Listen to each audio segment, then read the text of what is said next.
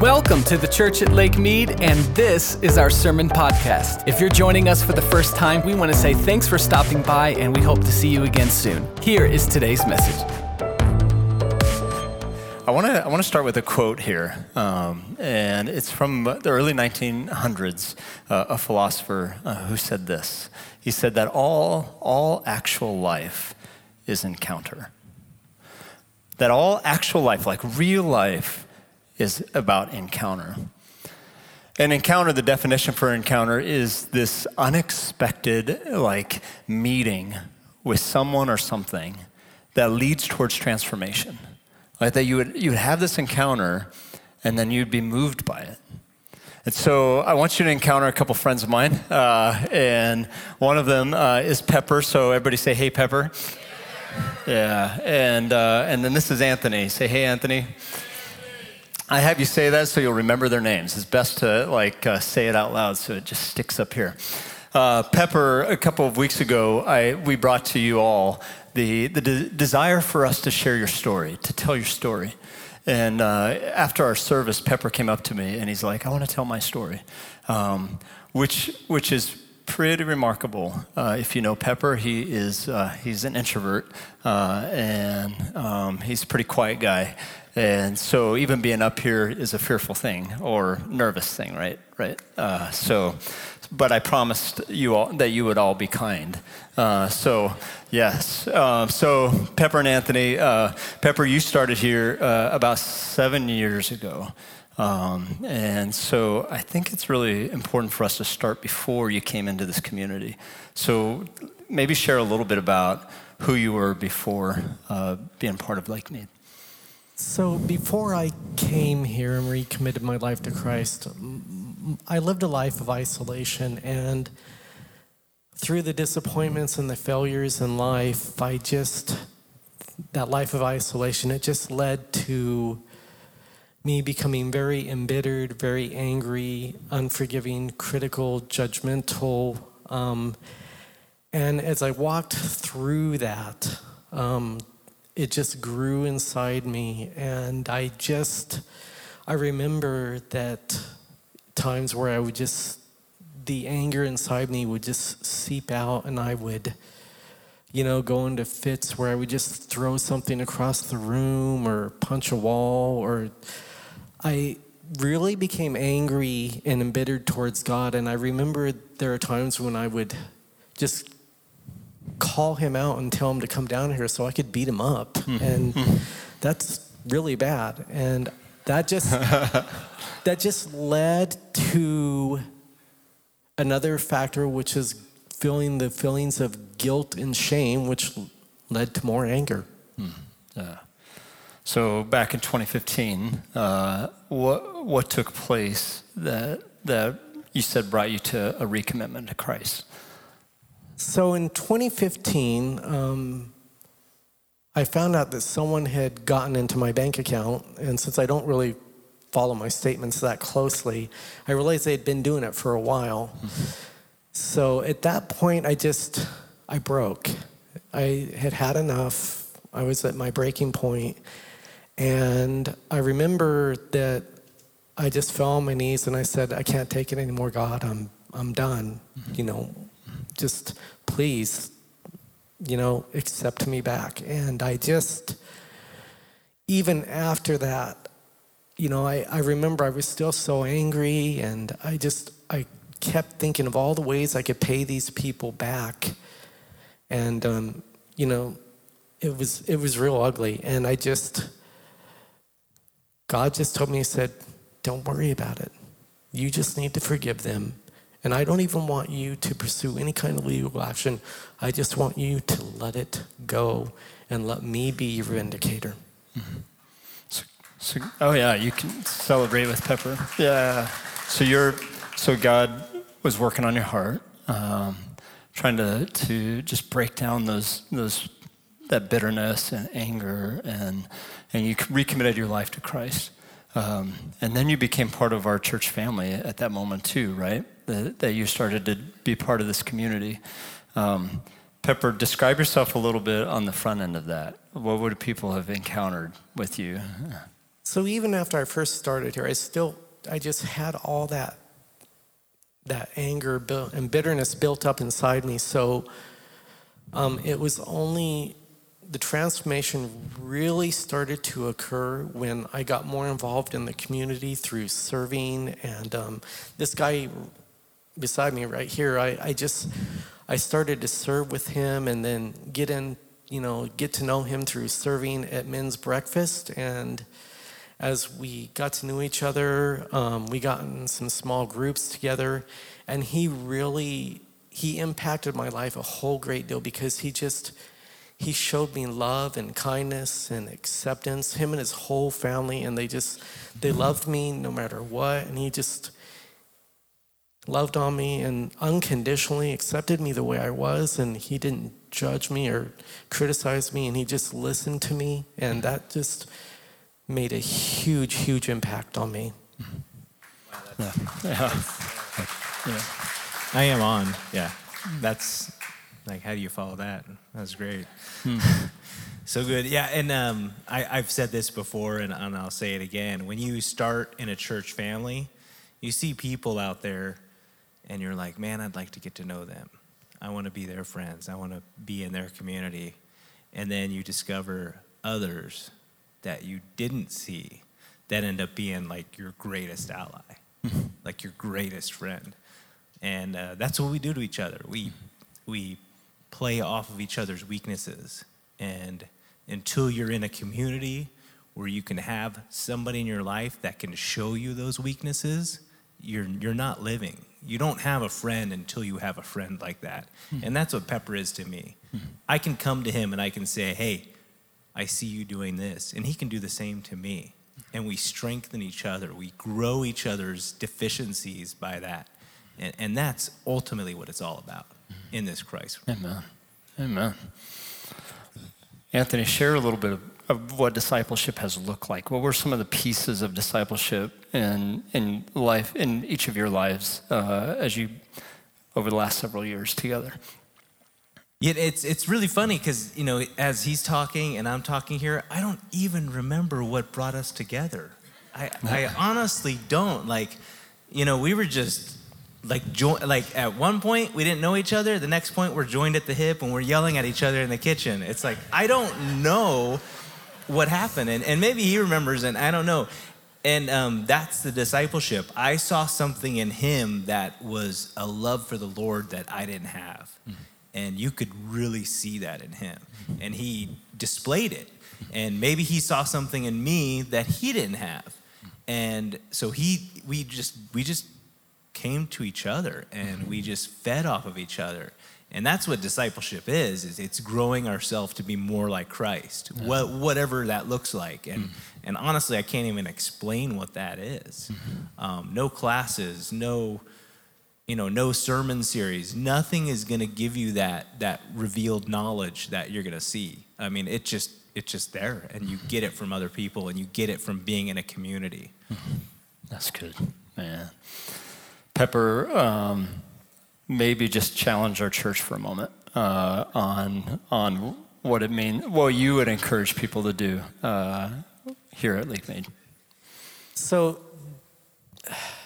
as an introvert, I really don't like um, socializing, and that's something I, you know, that God has really worked on me about. But don't be afraid don't let the fear of rejection or vulnerability hold you back from getting into community because when you do life together, we are better together and we're stronger together and we help each other and we grow with each other. And that's what the, the body of Christ is about is being able to do life together and grow with each other. And if you don't do that, you just you're making life way harder than it needs to be. Yeah, yeah, that's good stuff. Mm.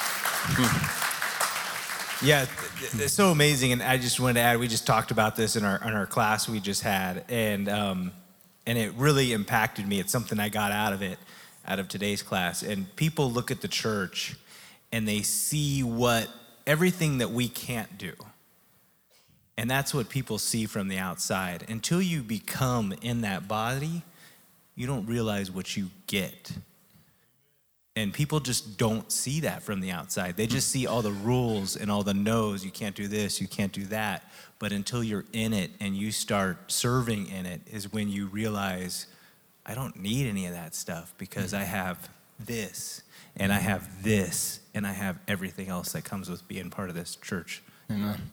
Ooh, that's a good word. Man, yeah. Mm.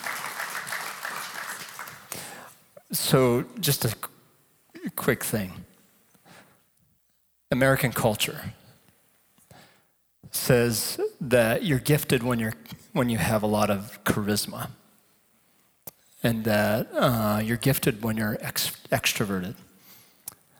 And that is a lie. I think, I think character is more important than charisma. And, and, uh, and God calls all of us to be um, used in the body of Christ. And so when you follow Jesus, He is giving you gifts to be used in this body. And so, uh, Pepper, I watch him. He's here before anyone else on a Sunday morning. Literally, he comes in on a Sunday morning before anyone else and begins to serve you uh, and serve us by setting things up and, um, and just quietly loving you in this uh, in a in a in that way. And throughout the day, he's here. Uh, uh, he's the last to leave, I think, too. Uh, uh, he's not. He's not on staff. Like that's. He just loves you, and he loves Jesus, and he lives it out. So I'm grateful for you. I'm great. I'm grateful that you are discipling each other. Uh, yeah. I think. I think I could say we're we're grateful for each other. Yeah. Like we wouldn't be here sitting here talking to you guys if it wouldn't be for each other. Mm. And there's other people out there that made it happen too. But and one of the, fun, the the most fun thing on a Sunday morning is to hear these two fight in the back room. yeah. Like these two, they, they're like brothers, and it's the best experience ever to just be standing there and they mess with each other the whole day. Uh, yeah. Love you guys. Yeah, I had Thank to you. really. Oh yeah. I had to control myself by not making fun of him up here, but I promise I wouldn't. That's good Thank stuff. You, Love you. Thank you. Oh man, good stuff. Hey, early on in, in Mark chapter one, um, Jesus he encounters different people, and he makes this statement to them. He says, uh, "Come follow me." They have a moment of choice because to follow is a big sacrifice to lay down, it later says they lay down their nets and immediately went. And that's a big sacrifice to do. Because as Pepper said, it's a vulnerable experience. It's a woundable experience. Vulnerability means to be wounded, be, to put yourself out to be wounded. And to follow somebody is a woundable experience because you're putting everything on the line as you consider following them. And Jesus says, Hey, follow me. I want, you to, I want you to follow me. So the next three years they follow. And it's unexpected moments of Jesus doing miraculous things. And he kept on making them scratch their heads, especially in the words that he said. And so throughout all of those three years, they're following, and some will leave because they're like, This is too much. And others keep leaning in. I'm like, I'm not certain who this guy is. Then he willingly lays down his life and dies on a cruel cross. And that really throws them all off. They don't know what to do. Three days later, early in the morning, a couple of women get up early to go back to the grave. And they're in despair. They may be angry. They might be afraid. They're consoling each other as they're walking this road. It might be dark. And they're, they're consoling each other and they might be weeping. And they get to the grave and it's empty and they're uncertain. They're actually afraid that it's why would somebody steal a body? That's what their first thought is. And then they discover there's an angel in the, in the space, and this is what he said. He tells them that Jesus has risen from the grave.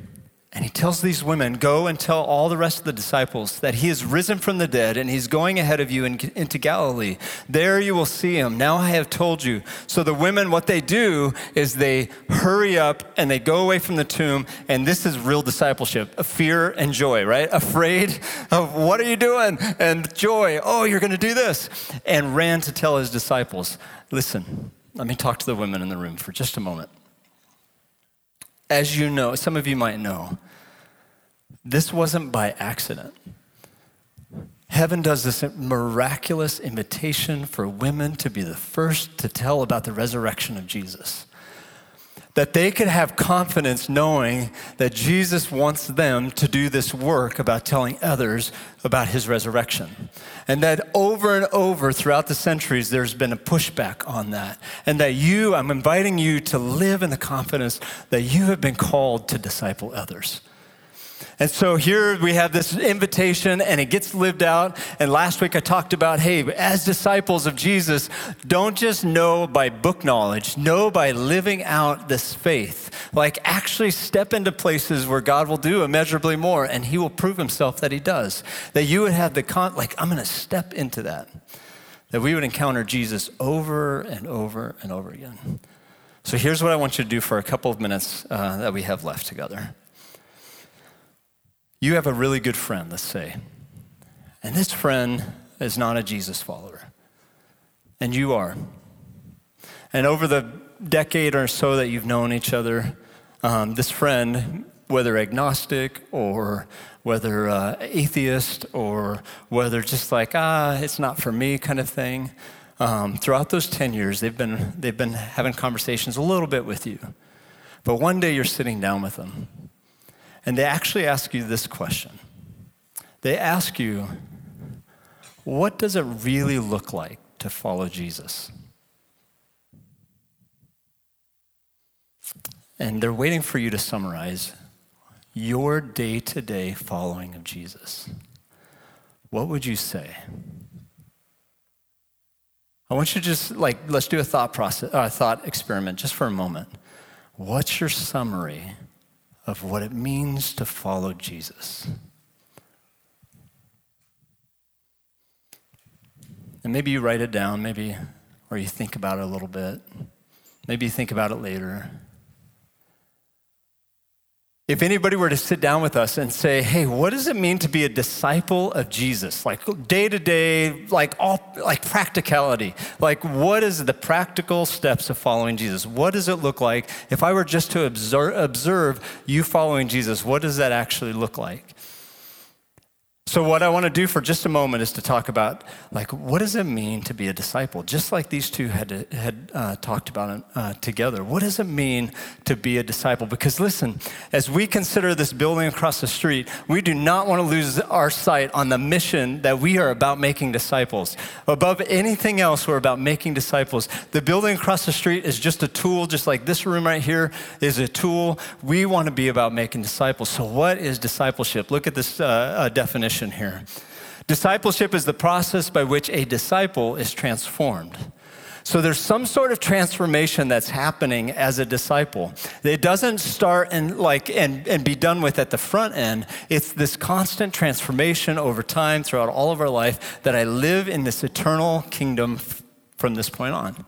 There's a transformation. He goes on to say this. Discipleship, it's the involvement of one disciple, like Pepper, helping another, like Anthony, grow in his or her discipleship. That's what discipleship is. So the women run, they tell the other disciples, Jesus is alive. They're uncertain, but they say, hey, Jesus wants to meet you on this mountaintop. they go to the mountaintop, and this is what Jesus says. The 11 disciples went to Galilee to the mountain where Jesus had told them to go.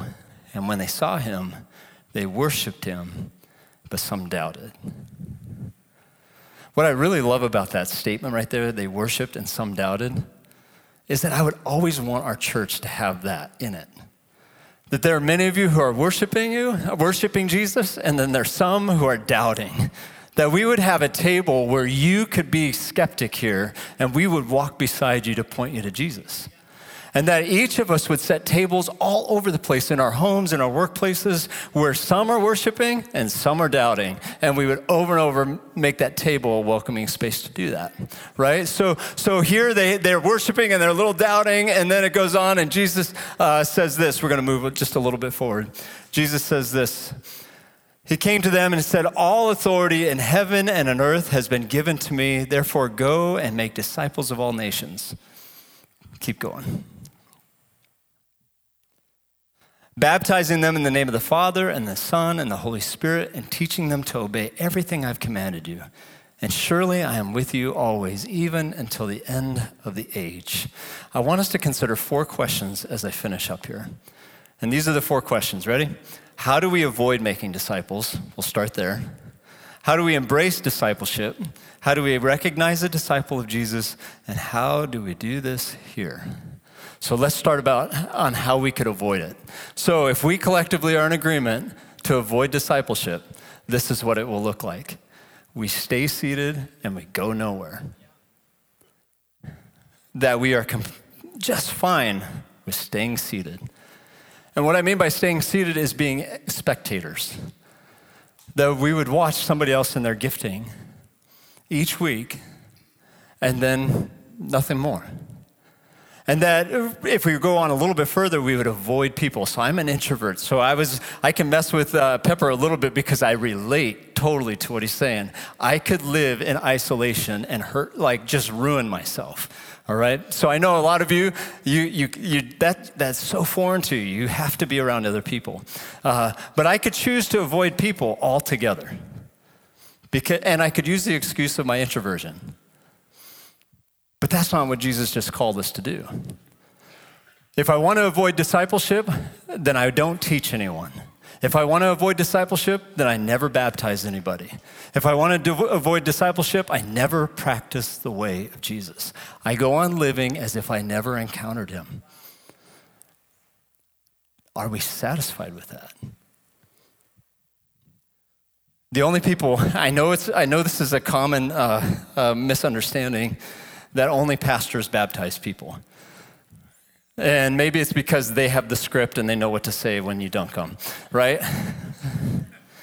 but Jesus doesn't leave it there. Like, He has called you and I to baptize, to teach, and, and encourage others to observe all that He commanded. Like that is what discipleship is. So, how do we embrace discipleship? Let's move on because I'm not satisfied with avoiding it. How do we embrace discipleship?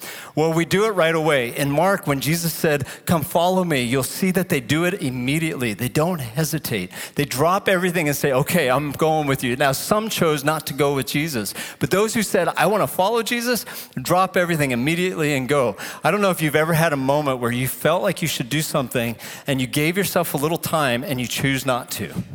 And the, the thing that kept you from doing it was this little moment of time where you talked yourself out of it. We talked a little bit about this idea of have you ever uh, came across a generous opportunity? And you would have done it if you had just done it right away, but you gave yourself just two or three seconds and your dollar amount went down then you give yourself a few more seconds and it goes down again. And you go a little bit further and you say, oh, somebody else could do it, right? Like, or we just totally forget. And I don't know if you've been there. I've been there several times where I could have been generous and I chose not to, right? And so, so here, when, we, when Jesus says, come follow me, you'll see disciples will do it immediately. Here's the other thing we embrace, how we embrace, embrace discipleship. We learn from each other. These two learning from each other that we would choose to put ourselves in places where we could. That we would take time and get past the surface interactions and begin to learn and teach each other with Jesus as the central part of our conversation. Discipleship is messy. They kind of reference that a little bit. And that we would embrace messiness in the midst of it. I don't know about you, but I am not perfect. And you get to be around me very much and you'll discover that, right? So I heard a great author say this church is this it's the mystery of God meeting the messiness of humanity, right? Like we are messy people. You will not find perfection in this church, and nor do we want to try to get there because we can't do it on our own. So we're just going to keep on following Jesus, and we'll be a little messy about it, but we'll keep on following Jesus and asking for forgiveness and constantly saying, I'm so sorry. I'm messy, right? So this is that's what discipleship is that we would embrace that that we teach others as well. I got to keep moving here. Uh, let's move on to the next one. How do we recognize a disciple of Jesus? What does a disciple look like? Jesus does a really great summary. And it's pretty straightforward. A lot of times he's talking about stuff in parables, but this one's really straightforward.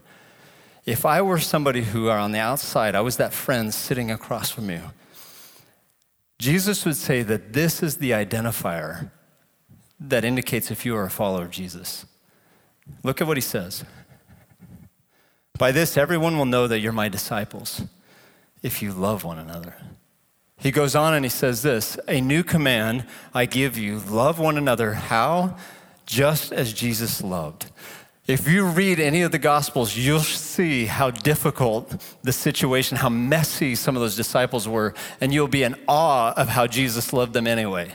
Like over and over, they're messing up and, he, and they're saying things they shouldn't and they're calling things out and they want fire down from heaven and, they're just doing all these things. And Jesus loves them anyways. We are called to a, a love that's not from ourselves. It's a love that only Jesus can give, where I could love people and not have favorites, where I could love people even if they are considered an enemy, that I could love them. I could love people who offend me. I can love people who fail me. I can love love people who reject me, like all of that kind of love. It's a love when the world looks in and they're like, how are they doing that?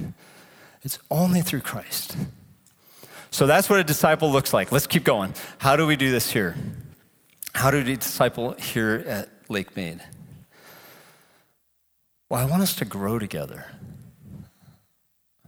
I don't want any of us doing a solo act. I want us each to step into this together feeling a little uncertain, a little afraid, but a lot of joy. Like where I would step into this and say, Man, I do not know everything, but I'm willing to grow together with you. And that we would encourage each other to love and good works. Hey, we need to serve. Come on, let's serve. Hey, let's bring some other people who don't know Jesus to the table, like at Alpha, where, where we could sit together at Alpha uh, and you don't need to know Jesus, and it's a safe place to say, I don't even think I believe in Jesus. And that we would walk together, we'd, we'd spend some time together. Uh, man, Gary, like you and Carmela brought the three friends, right? It was three, like three friends, and I got to meet them this week at Alpha. And over the last 10 weeks, I remember our conversation on the front end of that, where we're like, okay, let's bring these friends over, and they don't, they're different walks of life. They, uh, one is an atheist, I think, and uh, and uncertain, and just they've been, they keep coming back every week for ten weeks. They've been uh, um, talking about Jesus with us. I encourage you to do the same. When the next Alpha comes and you have some friends or family that don't know Jesus, invite them to that table. Like it's a great incredible experience uh, to have that conversation together.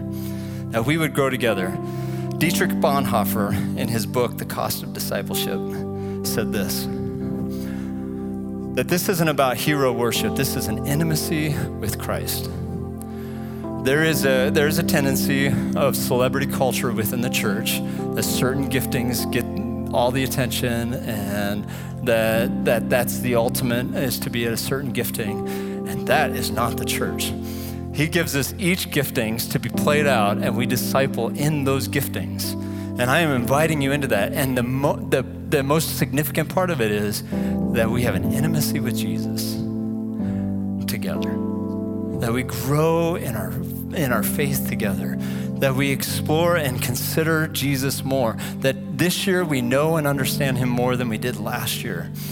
And here's the promise that he gives in Matthew 28 at the very end. He says this to the, the disciples I'm with you always. The resurrected king is promising to be with us to live this life of faith that he's called us to, to baptize and to teach and to, and to eh, encourage each other and to tell all nations about him. He says, I'm with you always. It's as if we were going to look at the world now through an, the lens of an empty tomb, and this is how I'm going to live. I've got the resurrected king with me, and I'm going to share with others, just like those women did on the very front end. He is risen, my life is changed, right? So, let me give you a couple of practical things. Here's how you could do it. At Lake Mead, we just want to we want to just keep on fostering community together as disciples of Christ. So here's how you could do it if you're not in one of these places. We can go join Alpha the next time it happens. It finishes this next week, and then we'll do another round. Get into a life group. And, and a great way to do that is you'll hear us talk about Jumpstart. Uh, but join a life group. LM kids and LM students. Like, if you're afraid of adults, disciple kids and students. Like, come on. I know we have so many excuses why we can't help the, our disciple the next generation. Shed those shed those excuses and say, okay, I'm gonna I want to disciple the next generation. A lot of times as adults, we complain about a lot of things, and we're complaining about all this this generation and this about this generation and that. We need to be doing something about the next generation, pouring into them, telling them about Jesus. And I encourage you on the other side of this wall is another church happening, Elim Kids, and we need you to volunteer and help with that. Like that we would serve our community by, by discipling the next generation. Elim students, like join them. Uh, and, and man, you'll be discipled by them by just being around them. Like you'll want to, yeah, you'll want to follow Jesus by just being around them. Uh, okay, next one. Large groups. We have things like men's breakfast that was referenced, or mom's cafe.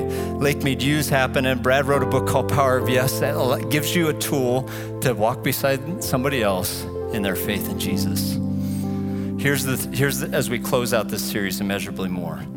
This is what we want immeasurably more discipleship, where you and I will just catch that fire of teaching and and walking beside somebody else and growing and having them pour into us and teaching us that that would be a, just the life that you now live is that we would together be discipling and being discipled over and over again. We won't arrive in this life. There won't be a moment where you can't have somebody else speaking into you and you be not not be speaking into somebody else. We will need to do that all throughout this life. I invite you to do it. To the unbeliever let me say these last words if you're in this room, and I, and I hope there are uh, unbelievers in this room right now, back at that empty tomb, the angel spoke these incredible words to these women. Here's what he said Don't be afraid, for I know that you're looking for Jesus, but he's no longer dead. He was crucified, but he's not here. He is risen just as he said. For you who are just skeptical and uncertain about who Jesus is, I want to invite you to consider him because 2,000 years ago there was an empty tomb and many witnesses to that. And over and over the, throughout the last 2,000 years, people have testified of the power of Jesus in their life. And I want to invite you to that. He died for you in your place uh, and so that you would have an abundant life to live in him. And so if you want to make that decision today, Brad's going to talk about that just in a moment, but where you would just call on him and say, okay, I'm not sure I trust in you. I'm not even sure who you are, but I want to I want to know you. I'm stepping out in faith in this. Everyone else, if you'll just bow your heads just for a moment. Here's what I want to do. I want to challenge you to consider a couple things. And I want them to be bold. If that friend asks you to summarize what following Jesus is, this isn't a matter, matter of a guilt trip or anything like that. That's not where I want to go here. I want to encourage you. What does that look like this year for you? What, what does following Jesus and making disciples look like for you? And here's what I want you to consider boldly ask the Spirit of God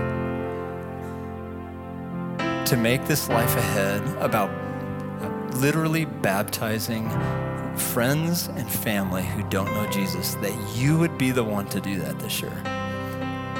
That you'd be the one to teach others to follow Jesus, to observe all that he said.